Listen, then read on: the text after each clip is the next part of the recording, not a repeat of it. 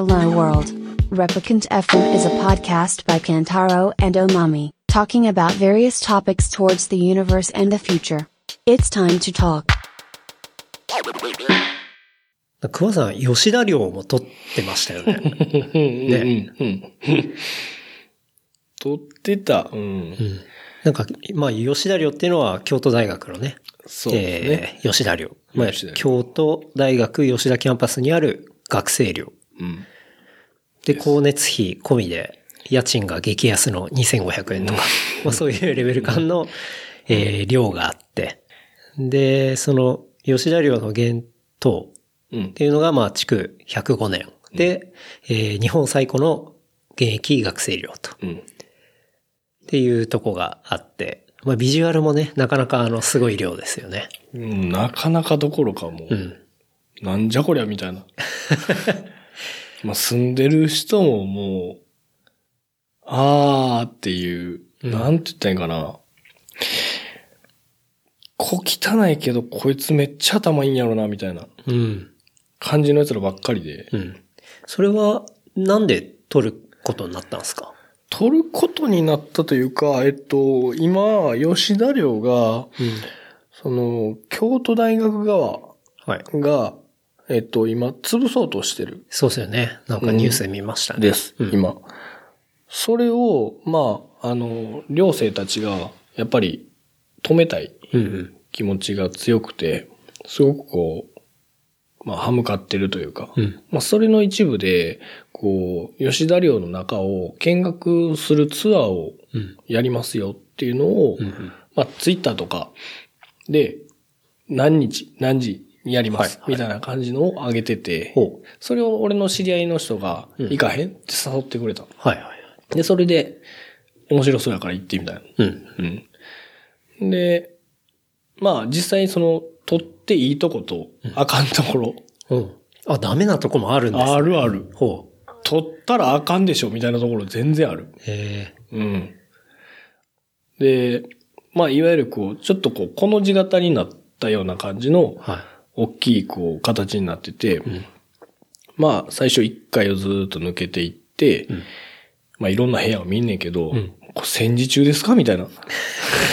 まあそれ築105年ですからね。ほんまにそんな感じの部屋ばっかり並んでて、はい、人住んでんのみたいな感じになってて、はいはい、でまあこう奥まで抜けていくと、うん、中庭の方に抜ける。はい中庭があって思いっきり大きい、うん。ちょうど、まあ、その、タイミング的に、去年の台風21号を直撃して、はい、で、かなり木が倒れたらしいので、うんうん、で、もう中庭がジャングルみたいになってて、木が倒れまくってジャングルみたいになってて、で、そこにこう、鶏を飼ってる人が、いるのよね。はい。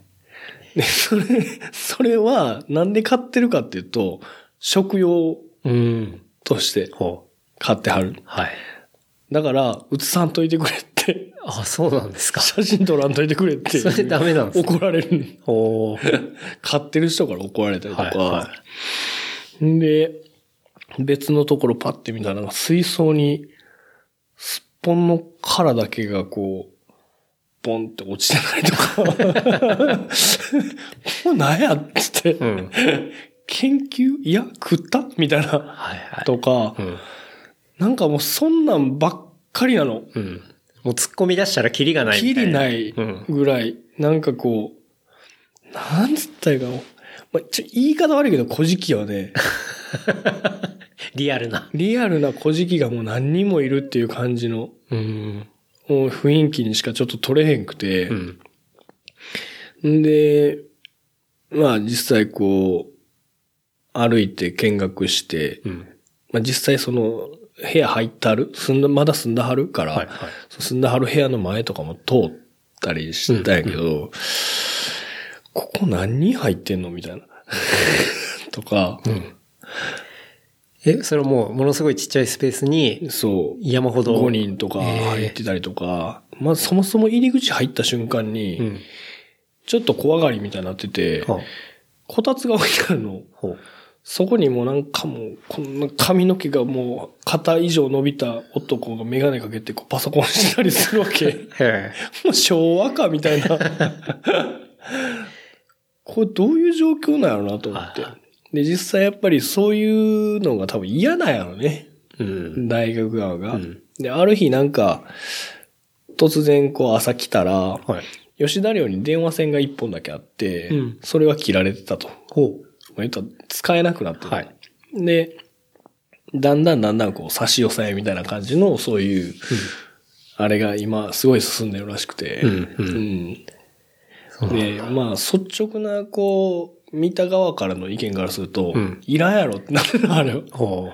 もうさすがにこれはみたいな。きつい。うん、いくらその古き良きこう昔からの建築でとか。うん言うかもしれんけど、こんな保存できてへんやったらいらんやろって思う。保存状態が悪すぎるっていう。うん。それで、まあ、寮生側は言うのは、まあ言ったら住むとこがなくなるからないけど、うんうん、あれ、もし自分が大学側やったら、すぐ潰す。ごめんやけど。そんな感じを受けたってことですね。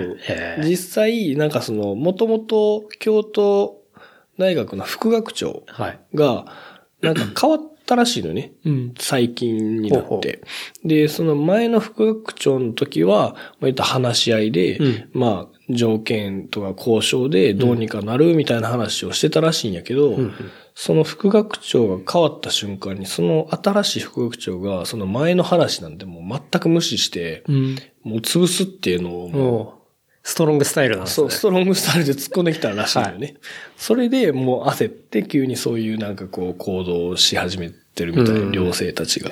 そうなんだ、うん。なるほどな。なんか、あそこって、こう、実際に学生じゃなくても住めるとか言いますよね。なんだ、いや、それはあんのかな？でも多分みんな学生やと思う。あ、本当ですか？うん。なんか、行ったら、こう、家族がいたとか。あ、それね、うん、学生寮が結局、空いてる部屋を貸してる。うん、おー。エアビーだ。そう。はい。そういう感じで貸してるらしいの。ああ、自治だから空いてるところも、じゃあ、その自治が、管理してるから、だから貸せるっていうことか。うん、ああ。旅行者が泊まったりとか、はいはいはい、とかできるみたい。ほう。絶対泊まりたくない。絶対嫌。でも、やっぱりそういうの、まあね、ちょっと好奇心があったりとか、まあね、泊まってみたいなみたいな人には需要があったりするのかもしれないですね。うん、そう、めっちゃ面白いかもしれんね。うんそっか、そういうのはじゃあ自治で、また貸しみたいな感じでやってるってことなんですね。そう。なんか言ってた、それは。その向こうの寮生の人たちが。はいはいはい、で、まあ、なんか、いろいろやってて、その、吉田寮の前に、あれ、食堂なんかな？食堂？そう、はい。食堂が大きいところがあって、はい、そこでまあ、昔からこう、その京都大学の生徒たちがやってたそのテクノ祭っていうテクノ祭イベントがあって、はいはい、それもしばらくやってなかったんやけど、うん、この間一回だけ復活させてやったそれを見に行ったのね、はいはい、でその食堂の中こう入って行ったんやけど、うん、もう中になんかすごいこう落書きとか、うん、もうなんやろなほんまに大丈夫みたいな、うん。ソファーでなんか死んでそうなやついるけど、みたいなとか、うんうん。もう行っちゃってんやろな、多分、うんうん。そんなやつがいっぱいいたりすんねんか。そんな祭りをやってたりすんねんか。まあ、それっていうのはじゃあ、敷地内だから、いわゆる自治の範囲であるから、うん、まあ、何でも OK っていうか、OK、になってんのかそういう感じなんですかね。もう監視もしてないのか、わからんけど、うんうんあれだって警察も中入れないですもんね。入れない。ですよね。うん。そう。一回事件だったん知らん？何ですか？京都大学の前の交差点があって、はい、そこの交差点の真ん中にこたつを置いて、うん、それ見ました。はい。あいつおったのへえ。その中の人が。両線におったの、はいはいはい、もう怖くて俺。うん、すげえこんなんして、もう目をすごいもう見開いて、こっちをずーっと見てくんの。うん、あ、これ危ないなと思って。いや、あれっていうのは抗議活動の一環としてやってんねんけど、うん、そいつなんかもうほんまに顔めっちゃ男やねんけど、はい、髪長くて、うん、スカート履いてんだよ。いろいろ混ざりまくっててよくわかんないや。全然わからへんくて、マジで。うんうん、これなんやろな、みたいな。うん、あれなんかまた違う0120から起こってきた。出ていいちょっと。あ、はい。もしもし。はい。はい、そうです。無理です。ちょっと今忙しいです。はい、すいません。あ、じゃあ、そういう、結構抗議側の本人もいたりとかして。本人もいたりもするし。うん、まあ、みんな抗議してるっぽいけどね。うん。その、声を出して抗議してる人と、うん、まあ、そうやってこう、アクションとして起こしてる人と、はいはい。まあ、静かにやろうとしてる人間と、うん、やろうとは思うけど、うん、で実際なんかその不思議でおかしい話があって、うん、吉田寮ってなんかみんなあのボロい建物だけと思いがちやねんけど、うんうん、手前側に2、3棟新しいのがあるの。綺麗な学生寮があって、はいはい、それも潰すって言ってるの。ああ、そうなんですか。うんうん、で、まあ結局はその、はい、多分土地を、うん潰して、まあそういう研究施設とか、はい、まあそういうのにしたいんじゃないかっていうのが説ではあるけど、はあはあはあ、もう言ったら学生寮自体をあそこからなくしてしまうっていうのが目的みたい。はいはい、でもう新しいのって2、3年しか経ってへんようなやつだもん。あ、じゃあそこまでひっくるめて、とりあえずもう、古いとか新しいとかどうでもよくて、もう学生寮っていう存在が嫌なんですね。存在をなくしたいみたいな。うん。そうなんだ。めっちゃ綺麗やもんだって、その新しい方とか。だからその女性とかはそっち側に優先して入るらしいねんけど、うんうんうん、まあ実際その古い方にも住んではるらしいねんけど、女性も。すごいっすね。うん。よう住めんなと思う。衛生的にもなんやけど、トイレがあって吉田寮の、はい、そこのトイレの塔がいわゆるこう建物としては一番古いらしいねって、うんうん、105年の中の一番古い建物らしくて、うん、いやもう絶対こんなトイレ行きたないやんみたいなそんな感じのところで、うん、よう女性でも暮らせんなと思って、うん、そのテクノ祭り、うん、テクノイベントはどうだったんですか？なんかその音的な話とか。いや、面白い。面白いですね。知り合いの DJ が回してたんやけど。あ、そうなんだ。はい。そう、回したりもしてて。うん、まあ、全然面白いの。イベントの企画としても。なんか別にその DJ だけじゃなくて、うん、ライブしたりとか、はいはい、そんなのもあるし、うん、すごく面白いし、なんかこう、わーわーなってて、うん、盛り上がってんねんけど、うん、まあ言ったら、間が空いたから、うん、そのテクノ祭をやった時に来る人は、昔寮に住んでたとか、うんうんうん、まあ、ちょっと古い人間の人らばっかりやって、うん、あんまりこう、新しい若い子たちが興味を持ってくるようなのが少なくて。うんうんまあ、なかなかね、ちょっとハードコアな、いや、うん、環境でもありますしね。多分ね、うん、普通の人が行けるとこじゃないかもしれんね、うん、あれは、うんうん。まあでもなんかそういうイベントとか残ってったらなんか面白い。まあね。かなと思いますけどね。あれその、やる場所がないんだろうね。うんうんうん、まあそこでずっとやってたからっていうのもあるし。うん。うん、なるほどな。またなんか取りに行く予定とかあるんですか？いやー、今んとこないけど、潰れる前になんか撮りたいなとは友達とは言ってて、うん、うんうん、なんとかならへんかなとは思ってんねんけどね。うん、なんか潰れるいって結局50年ぐらいまた残るかもしれないですけどね。なんやねん、それっつって。いや、でも実際にもうその、ほんまにこう、張り紙がしてあったりとか、うん使えなくするとか退去しろとかっていう張り紙が結構してあるみたい。はい、そうなんだ。だんだん進んでいってるっぽい。うんうんうん、閉店セール詐欺じゃないですけど、うん、こう閉まる言って全然閉まんないじゃんみたいな、ね、そういうんだったらまた面白いですけどね。一応ツイッターとフェイスブックにその吉田良広報っていうアカウントがあるんですね。アカウントがあるの。はい、そこにそのフェイスブックの方がこう長文が結構載ってて、はい、そういう抗議行動の、はいうん、気になる人はぜひ。いやーだって吉田良のウィキペディアのページとか長すぎてやばいっすもん本当に。これちょっと話する前に見ましたけど、とても追い切れないぐらい出来事があって、どんだけ歴史あんだよ。歴史長すぎるからっつって。そう。いやー、それだけ長いとね、やっぱ閉じるにもそれなりの期間を要するし。ねうん、だって置いてあったでしょ。これやね、黒電話やね。うん。じりじりって回すやつ。すごいっすよね。すごいよ、あれ、ほんまに。うん。まあ、吉田亮、ちょっとまたね、取りに行ったらぜひ、うん、アップしてほしいなって思いますけどね。オッケー。うん。やるわ。映像とかもね。ん？映像とかもね。映像は怖いな。潰れてから公開しかできんのじゃんからそれ。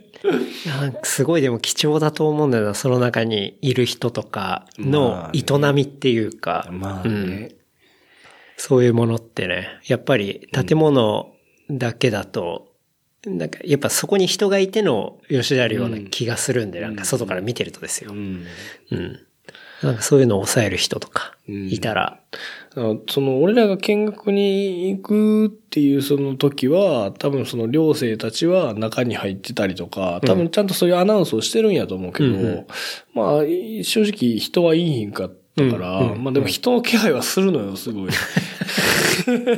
すごい人の気配はするからおるんやろうなと思って、うんうんうん、そう、なんか部屋のこうドアがあって、そこの横に棚が置いたんやけど、はい、冷蔵庫があってマヨネーズが置きっぱなしになってんやんかもう、はいはい、これ使うんかなとか思ったりとにかく人の気配はするんですね。すごいするの、うん、靴も置いてあるしちゃんと、はい、そこは取ったらあかんって言われてんけど、ああそうなんだ、うん、そう。結構いろんなルールがやっぱありそうですね。うん、だって未だに150人住んでるって言うやもん。うん。150人こん中にいんのみたいな。考えられへん、ほんま。うん。ちょっと吉田亮の話は、そんな感じですかね。うん。うん。最近桑さん、パンフレットを作ったというか、うん。なんか写真だけじゃなくて、こう物にするところまでこうやったりもしたっていう話がありますけど、ねね、京都のちょっと大きいダンススタジオがあって、はい、フライダンススタジオっていうところがあって、うん、そこがまあ毎年発表会をするんですけど、うん、今年からそのロームシアターって、うん2000人収容するような大きいところに場所を移して、はい、もうかなり大規模な感じでやることになったんですよ。うん、で、いわゆるその記念じゃないけど、うん、こう、やっぱパンフレットもちゃんとしたいみたいな感じで、うん、依頼を受けて、はい、で、いわゆるこう、ダンスのこう、発表するインストラクターが41組、うん、インストラクターと、生徒たちも含めて、はいはい、全部で400人ぐらいいて、うん、それのクラスごとの写真をわざわざ京都のこう街に出て、うん、一個一個作りながらこう撮っていって、はいはい、で、その写真を使ってパンフレットを作るってなった時に、そのスタジオのオーナーが求めてるものっていうのがこうちょっとこう写真優先のパンフレットっぽくないパンフレットみたいなしたいみたいなのが依頼やって、はい、でデザインとかを頼めばねいるんやろうけど、それなりに値段はかかっちゃうし、うん、じゃあ俺がやりましょうかみたいな感じで、はい、その、やり始めて。うんうん、で、アドビのインデザイン。はい、触ったこともなかったけどね。うん、それを、落として、はい、机にやり出したの。頼まれて、その、落とすとこから始まるんですね。ダウンロードから始まった。ダウンロードから始まって、はい。やり方調べて。やり方全く知らんけど、みたいな。うんうん、まあ、フォトショップとかいられはね、多少使えるし、はいうん、全然いいんやけど、インデザインって製本のあれやろ、うん、いや、使ったことないけどな、みたいな感じやって、まあ、けど、ね、時間もあるし、はいやらなしゃあないなと思って、うんうん、まあもう大体俺がそういう新しいソフトを使うときは、うん、大体本屋さんに行ってこう参考書みたいなのを一応買ってきて、はい、古いスタイルやけど、はい、買ってきてそれを横に置きながらこうやるのが俺のスタイルやね。はい、別にネットで調べたりとかせえへんねんが、そうなんですね。そうなんか横に置いといて見ながらこうやりたいタイプの人で、うんうん、で。それをやって、50何ページやったかな。結構なページ数ですね。56ページかな、はい、のパンフレット。タダで配る。結構しかもしっかりした感じ、ね。そう、全然しっかり。まあ、その、何本やったかな ?110 やったかな分厚さ、紙が。まあ、結構硬い、うんうん、結構しっかりした紙まで使って、うん、本当フォトブックみたいな感じで作り上げたってことですよね。うん、なんかそういうスタジオのパンフレットとかってやっぱりなんていうんですかね、文字情報がある程度多かったりして、なんかそのなんていうんですかね、割と宣伝してるようなパンフレットとかがなんか簡単にイメージできるものっていうか、まあ一般的に大体そういうのが多いかなって思うんですけど、うんうん、そうじゃなくてっていうオーダーだったってことですね。そう。うんまあ、いわゆる、その、インストラクターの写真も、一人一人ちゃんと撮り直して、全部同じように統一させて、綺麗にして、で、まあ、名前とかも全部入れなあかんし、で、クラスの写真がずっとこう、並びであんねんけど、まあ、言ったら、ちょっとこう、白い枠を入れて、こうちょっとクリエイティブな感じ見せたいみたいな、はい、その形を作ってほしいって言われて、うんうん、でそれやって、で、一番最後の方にこう、生徒たちの一人一人の個人の写真がずっと載ってて、それが4ページぐらいなのかな？そこで300人ぐらいいるから多分、うん、それと、で、まあ、最終の1ページにだけ、そこのダンススタジオの、そういう宣伝みたいなのを入れて、っていう感じやって、なるほど。表紙も、もうほんまに、写真もこう横長で、はい、ほぼほぼ白枠みたいな感じで、文字もめっちゃ少なくして、うんうん、写真でっていう形で、作って。それめちゃめちゃ大変だったんじゃないですか？全部自分でやるの。いやー、結構かかって、かなうん、撮影だけでも言ったら、その、先生たちがこう、レッスンをするタイミングで日程を合わせて行ってたから、うん、もう2ヶ月ぐらいはもうずっと行き来してた感じかな。うん、だいぶ長いプロジェクトですね。うん、撮影だけでも。うん、撮影だけでも。うん、そっからまあ言った製本に行って、名前のチェックがもうクソ大変で。間違っちゃうんですからね。そう、スペルの間違いとか。うん、で、今回は、その、ひらがなとかじゃなくて、ローマ字で全部作ってやったから、うんうん、大文字小文字が間違ってるとかっていうオーダーとか。なんか一応ダンサーって、うん、その、登録するときに、ダンサーネームっていうのを一応、ちゃんと、告げてるくて、うんうん、そのダンサーネームを入れなあかんってなって、うん、めっちゃあるやんつって。ああ、そっか。ダンサーネームで、途中にじゃあ大文字が入ってくるようなダンサーネームとかもあったりとかってことですね。そう。くせだからもう、んなもんもう大変やん、絶対に。うん、それはなかなか骨の折れる作業ですね。そう。うん、で、まあでも、それこそアドビのブリッジっていうこれは多分無料やの。無料なの。ファイル管理ソフトがあって、で、あれ結構便利で実は。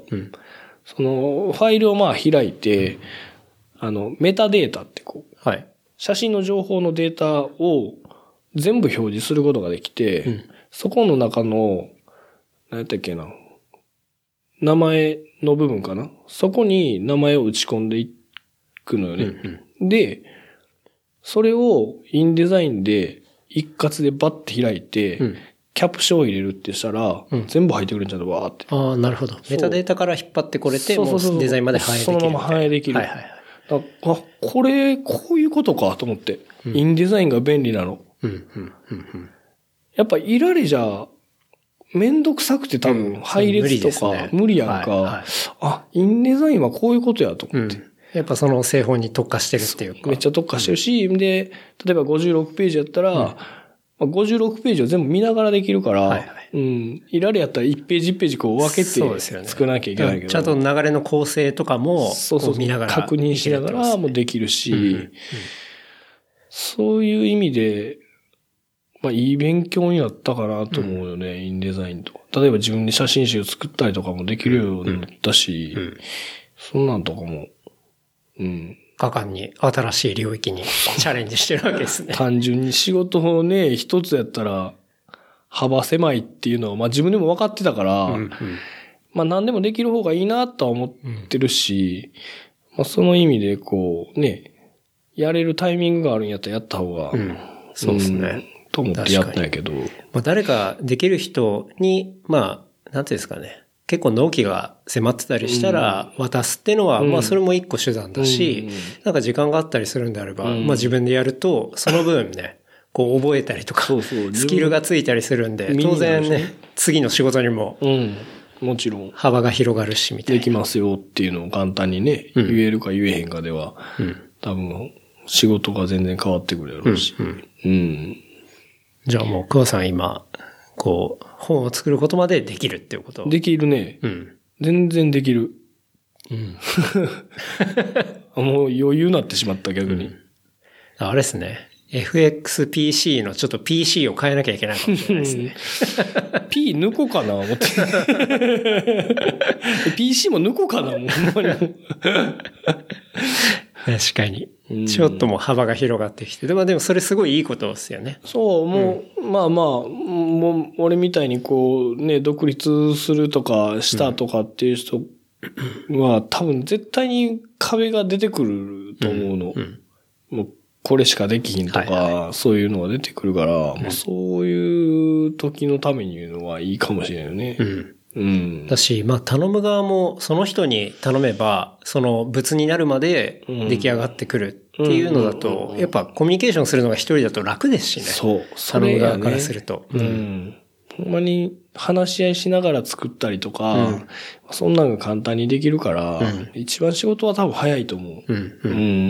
そうっすよね。確かに。なんかそういうことが2つできると、こう、なんだろうな。レア度が増しますしね。まあね。仕事のできる人としての。やってくれんでっていうね、話がこう、飛んでくれれば、それだけでね、できるやろうし。そう、なんかどっかで言いましたけど、一個の領域をエキスパートで極めるって、やっぱそれなりに先駆者がいたりして、なかなか難しいから、その武器があって、で、さらに自分の価値を上げるには、もう一個なんか別角度のものがあって、で、もう一個別の角度のものがあってってなると、それが2つ3つあると、もうその3つが全部できる人って案外いなかったりするから、それで1個ずつは、そんなね、トップオブトップではないけど、ちゃんとレア度も上がるし、仕事も、なんだろう、もらえるし、価値もあるし、みたいな、っていう話とかもありますしね。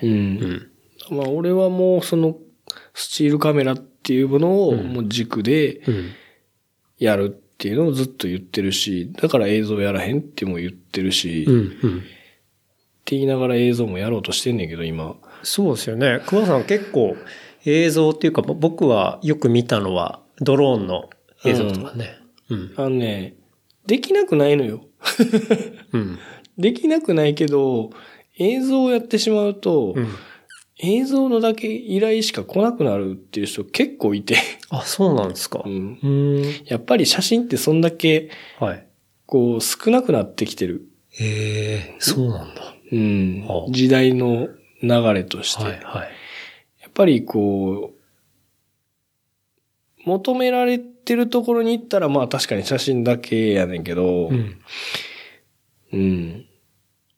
例えばダンスとか、うん。まあ、クラブのそういうあれでもそうだけど、やっぱり動いてる方が認識があるやん。まあまあ、その分かりやすいやんか。まあ分かりやすいですね。もちろんね。はい。それを見れる環境がやっぱり携帯に出来上がってきたから、うん、SNS、YouTube もそうやし、うん、だから動画の方が需要が多いのは実際のところ。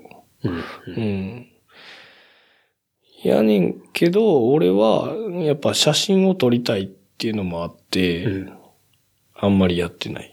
公表してない。実際作ったやつもあるし。はいはい。うん。うん、そっか、ビデオも出すと、結構ビデオの方の需要がすごい多いから。多くなっちゃう。絶対なる。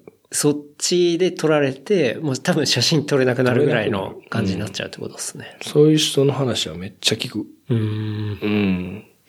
でも需要があるってことはビジネスにもなるわけじゃないですか。もちろん、まあ、お金にもなるっていうか、うんうん、だからまあ仕事の幅としてはもう絶対に持っとく必要はあるなと思ってて、うんうん、まあ変な話こう簡単なこうねつなぎとテロップ入れるぐらいならまあねできるし余裕で、うん、それ以上のことをやるのがプロやんか。うんうんあそこの領域にちょっと手を出そうかなと思ってて今、うん、うん、うん、いろいろやってて、うん、そう。じゃあ今後はちょっと映像の方も、うん、うん。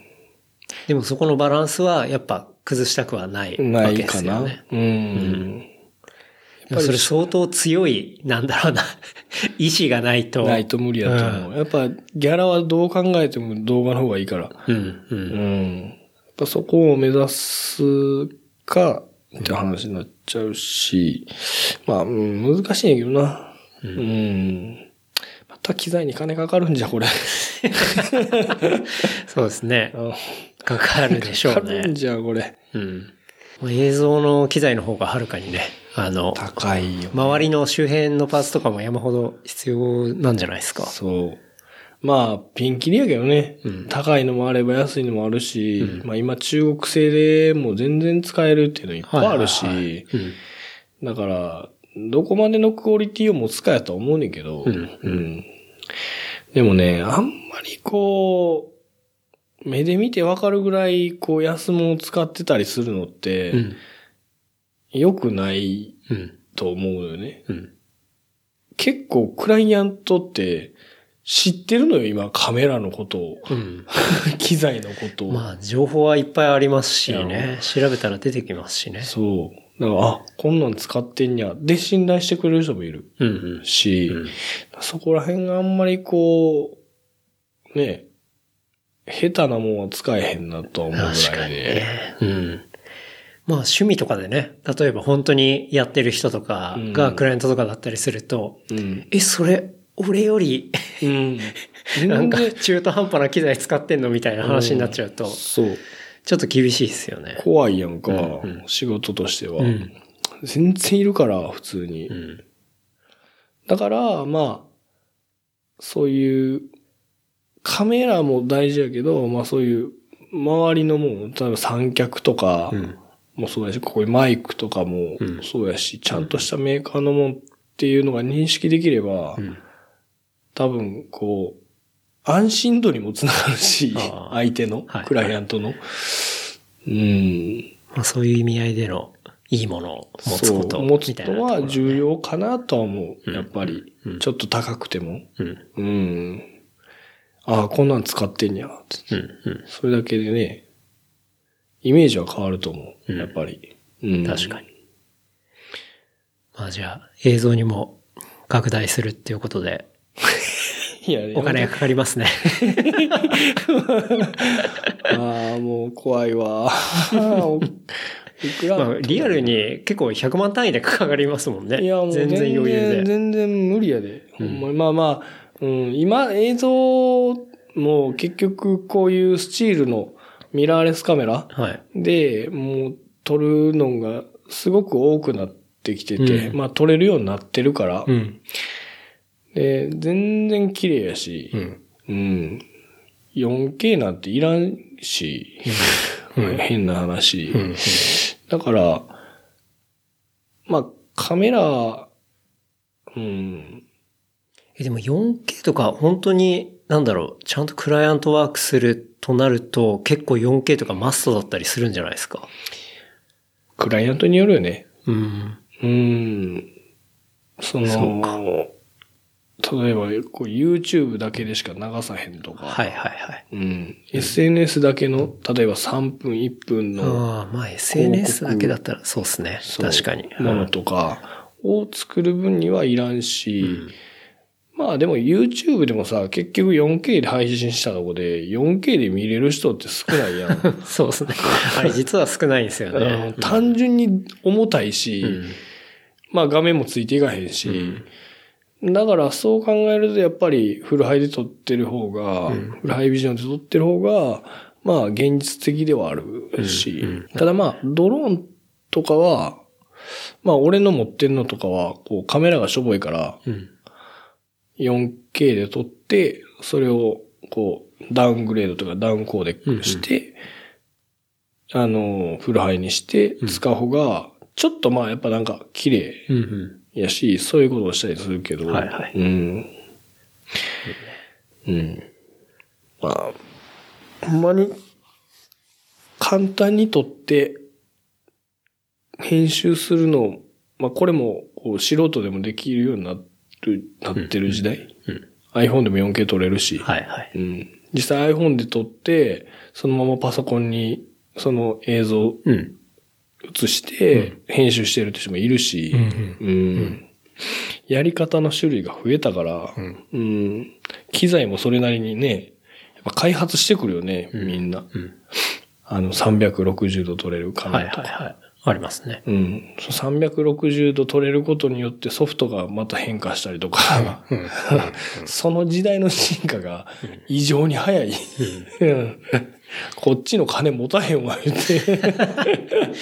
まあでも、そこにね、ある程度取り残されないように。そうしていかないとね。いけないですからね。うんうん、もうプロはその、もう流行ってるタイミングで同じことしてたら、もうそれ遅いですからね。うんうん、その一歩先二歩先っていうことをやんなきゃいけないですもんね。今っていうのは過去やからね、もう。うんうんうん、だから、ほんまにその、ちょっと先を見た状態で進まないと危ないと思うかな。うんうん、確かに。写真の話は結構いろいろお聞きしましたが、写真はもう、うん、誰でも撮れる。まあ携帯には入ってますしね、うん、まあそこであとはどう表現するかとか、そう、うん、桑さんの場合はやっぱりその独立してね、その仕事もしてるっていうところで、うん、さっきの、こう、要はもう製本までしてしまうとか、うん、そういうデータまで作ってしまうとか、いろいろこう、幅を広く、結構やっているっていうところが面白いとか、思いますけどね。ね、ありがたい話で、うん、まあ、うん、お仕事はもらえたりしますね。まあ、そんなね、めちゃくちゃでかいとかっていう仕事はね、うん、そんな、まあ東京じゃないからさ、うんうん、ないけど、まあまあたまにそういうのもあったりもするし、うん、うん、スペースシャワー TV っていうところの仕事をたまにやらせてもらってたりとかするやけど、うんうん、それどういう仕事なんですか？関西でロケがあった時に、うん、そのロケの同行のスチールのカメラマンとして回ることがあって、はい、マンウィザミッション。はい。狼。はいはい。あ、狼の被り物してる。そうそうそう。はいはい。の取材に1日とか行ったし、うんうん、あとヤバティって。やばい T シャツ屋さんっていう。ああ、なんかちょっと見たことありますね。そうそう、結構有名。はい、多分聞いたらすぐわかるぐらいの感じのコーラだけど、はい、そのコーラも大阪でもともと、そのコーラの取材とか、そういうのもなんか、たまにこう振ってもらって、あったりするし、はいはい、まあ別にこっちにいても、できなくはない、と思うの。仕事としては。だから、その、量が多くない分、自分のこうできるものが多ければ、その量は増えるからさ。その感覚かな。で、やっぱやってるかな、今は。なるほどね。こう引き出しを常にこう増やしておくっておく。いとかないと。だから俺東京にいたらもうちょっとできるんやろなって思ってしまう自分で。住んでやってれば。はいはい。まあなんか変な自信やけど。それはなんかそういうタイミングが多いかなみたいなことっすか？いや、その、こういうクリエイティブな感じの写真ってなると、まあ正直あんまり自信はないけど、そういう仕事の写真になった場合、俺多分幅広い方やと思うの。ああ、なるほどね。食品も撮る、ポートレートも撮る、店内とか、そういうこういう建物の写真も撮るし、なんか全部が全部こうできる人間多分少ないんちゃうかなって思うのよね。それをこうやり始めたら多分形にはなると思ってて、やっぱね、関西と関東でもギャラも多分違うし、何よりもそれは違うと思いますね。その雑誌社も全部こっちやんか。そういうのがやっぱ大きくて、やっぱりそういう仕事はこっちには少ないから。もう東京来るしかないんじゃないですか。いや、そういう感覚ではいんねん、今俺も。マジで。来るっていうか、もうなんか、行き来しちゃうっていうか。それをね、できればしたいとは思うねんけどね。まあ、何歳子供がまだちょっとちっちゃいので、下が。そうですよね。しかも、家もあります、ね。いや、まあ、もうちょっと子供がね、手離れてくれたらいいけど、まあ、あと5年は先やな。って感覚やけど。まあでもそう考えたら、5年先のビジョンが作れるわけやんか。5年先に例えば東京に行こうっていうビジョンを作ったら、そこの間のプロセスを作っていけるわけで、だからそれをしてればいいかなって今は思ってるけどね。なるほど。じゃあちょっと、桑さんの5年後、楽しみに。どうしよう。思ったよりもっと早く来たなみたいなことはありそうですけど、ね、道で寝てたらどうしよう。いやー、でも桑さんやっぱつながりがすごい広かったりとか、なんだろう、その独立する前とかその前とかもいろいろね、多分築いてきた人脈だったり、そういうのもすごい強いと思いますし。俺そんなにこう人付き合いが多分自分で言うのだけど、うまくないと思う。ほんまに。そうですか。好きな人は好きやけど、嫌いな人大っ嫌いやねんか。それ大体みんなそうじゃないですか。ほんまにむっちゃ顔に出てまうし、俺。そう。だからなんかこう、まああんま喋るのも変な話、得意ではないからさ、なんかこう、そこかな。なんやろな。あんま得意じゃないと思ってる自分では。得意じゃなかったらそんなにいろいろつながりできない。いや、まあ、そうなのかな。そうなのか。興味があるから顔を出すっていうの多い。その、興味があってその方向っていうのがちゃんとしっかりしてるからなんじゃないですか。まあそう言ってくれる人がいるのはそうなんかな。自分では分かってないわ、多分それ。どこですかね。何時間喋ってんの？今2時間47分とかですね。まあまあ喋ってんな。すごいな。そう。怖っ。大体最初そんな話すことみたいな話で始まるんですけど、大体超えてくるんですよ。気がついたらみたいな、ね、気がついたら超えてくる、うん、いや、じゃあちょっと番組そろそろ締めの方に参りたいと思いますが、はい、だ告知とかありますか？告知、いやまあ、うん、そうやな、これ告知しとこうかな。このインスピレーションカルトマグっていうこの冊子、はい、最初にもねちょっと話しましたが、一応一枚取らせてもらってて、うん、載ってるし、はい、まあ普通に多分こう一回こう見てもらう題材とかを見て、うんうん、こう写真を見ると30人撮ってて、はい、30人とも全く違うニュアンスで写真を撮ってるものなの、うんうん、だからそれを見てこうどう感じるかっていうのを見れると思うの、これはすごく、うん、それが面白いんで、うん、よければ販売してますんで、はい、ウェブでもう Amazon でも買えますかね。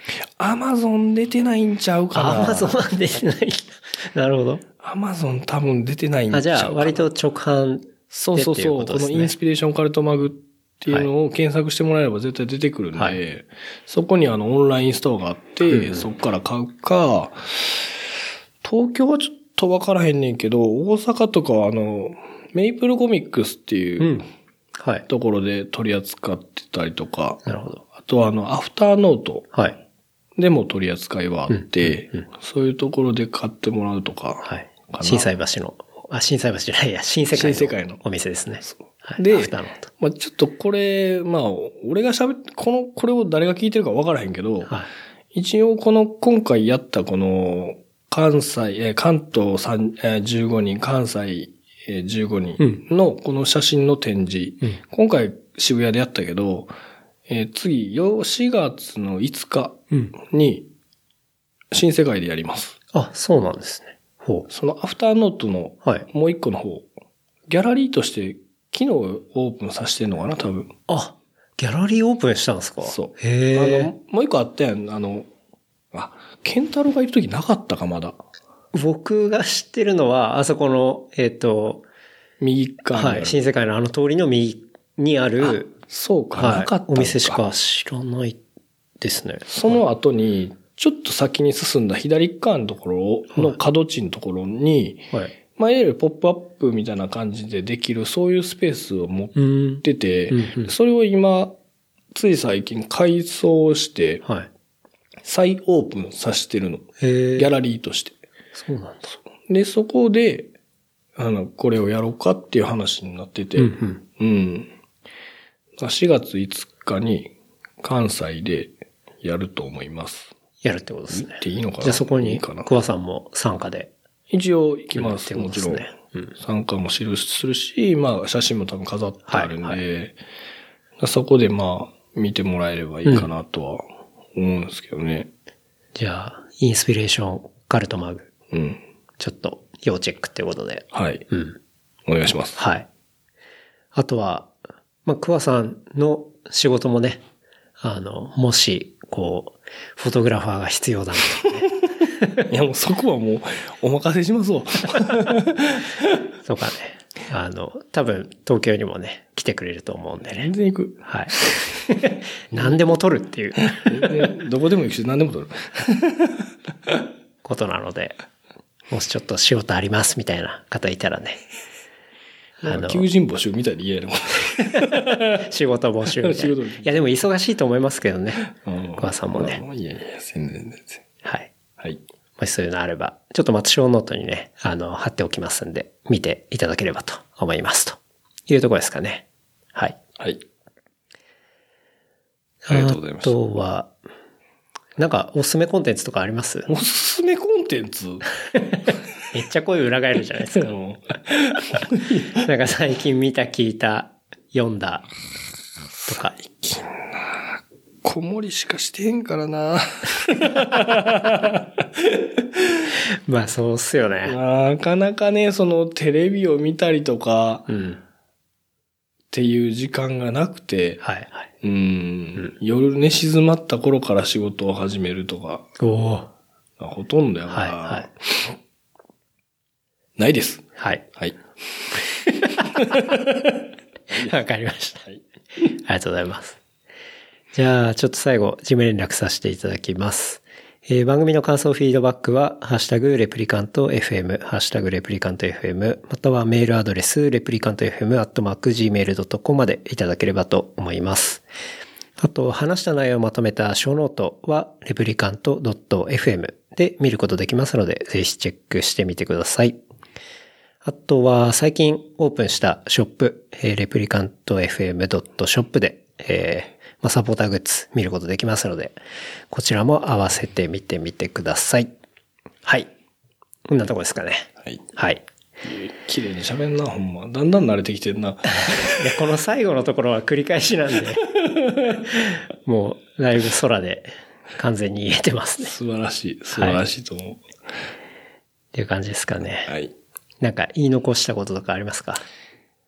言い残したことないな。ないですか。ないな。この後はもうすぐ新幹線に乗って、はい、京都に行く感じですかね。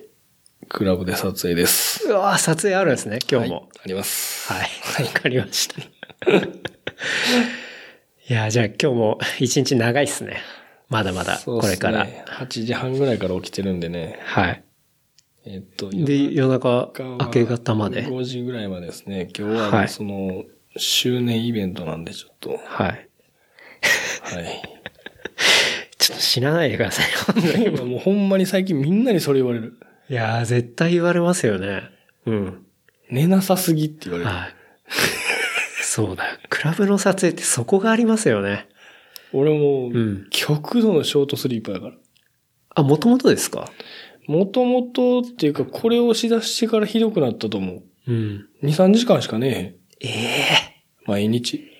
いや、それ、絶対来ますよ、どっかで。どっかで来るのは俺も気づいてる。うん、まあ多分本人が一番気づいてると思いますけど。気づいてる。うん、けど、まあ今はこれじゃないと多分動けへんやろなって自分で思う。うん。こうしとかないと。はい。うん。と思ってます。じゃあちょっと新幹線の中で、ね、はい、ゆっくり仮眠取ります。はい、ですね。もう今ちょうど新幹線取ってへん俺。5時半になりそうなんで。OK です。じゃあ今日は桑さんありがとうございました。はい、ありがとうございました。それではまた来週。バイバイ。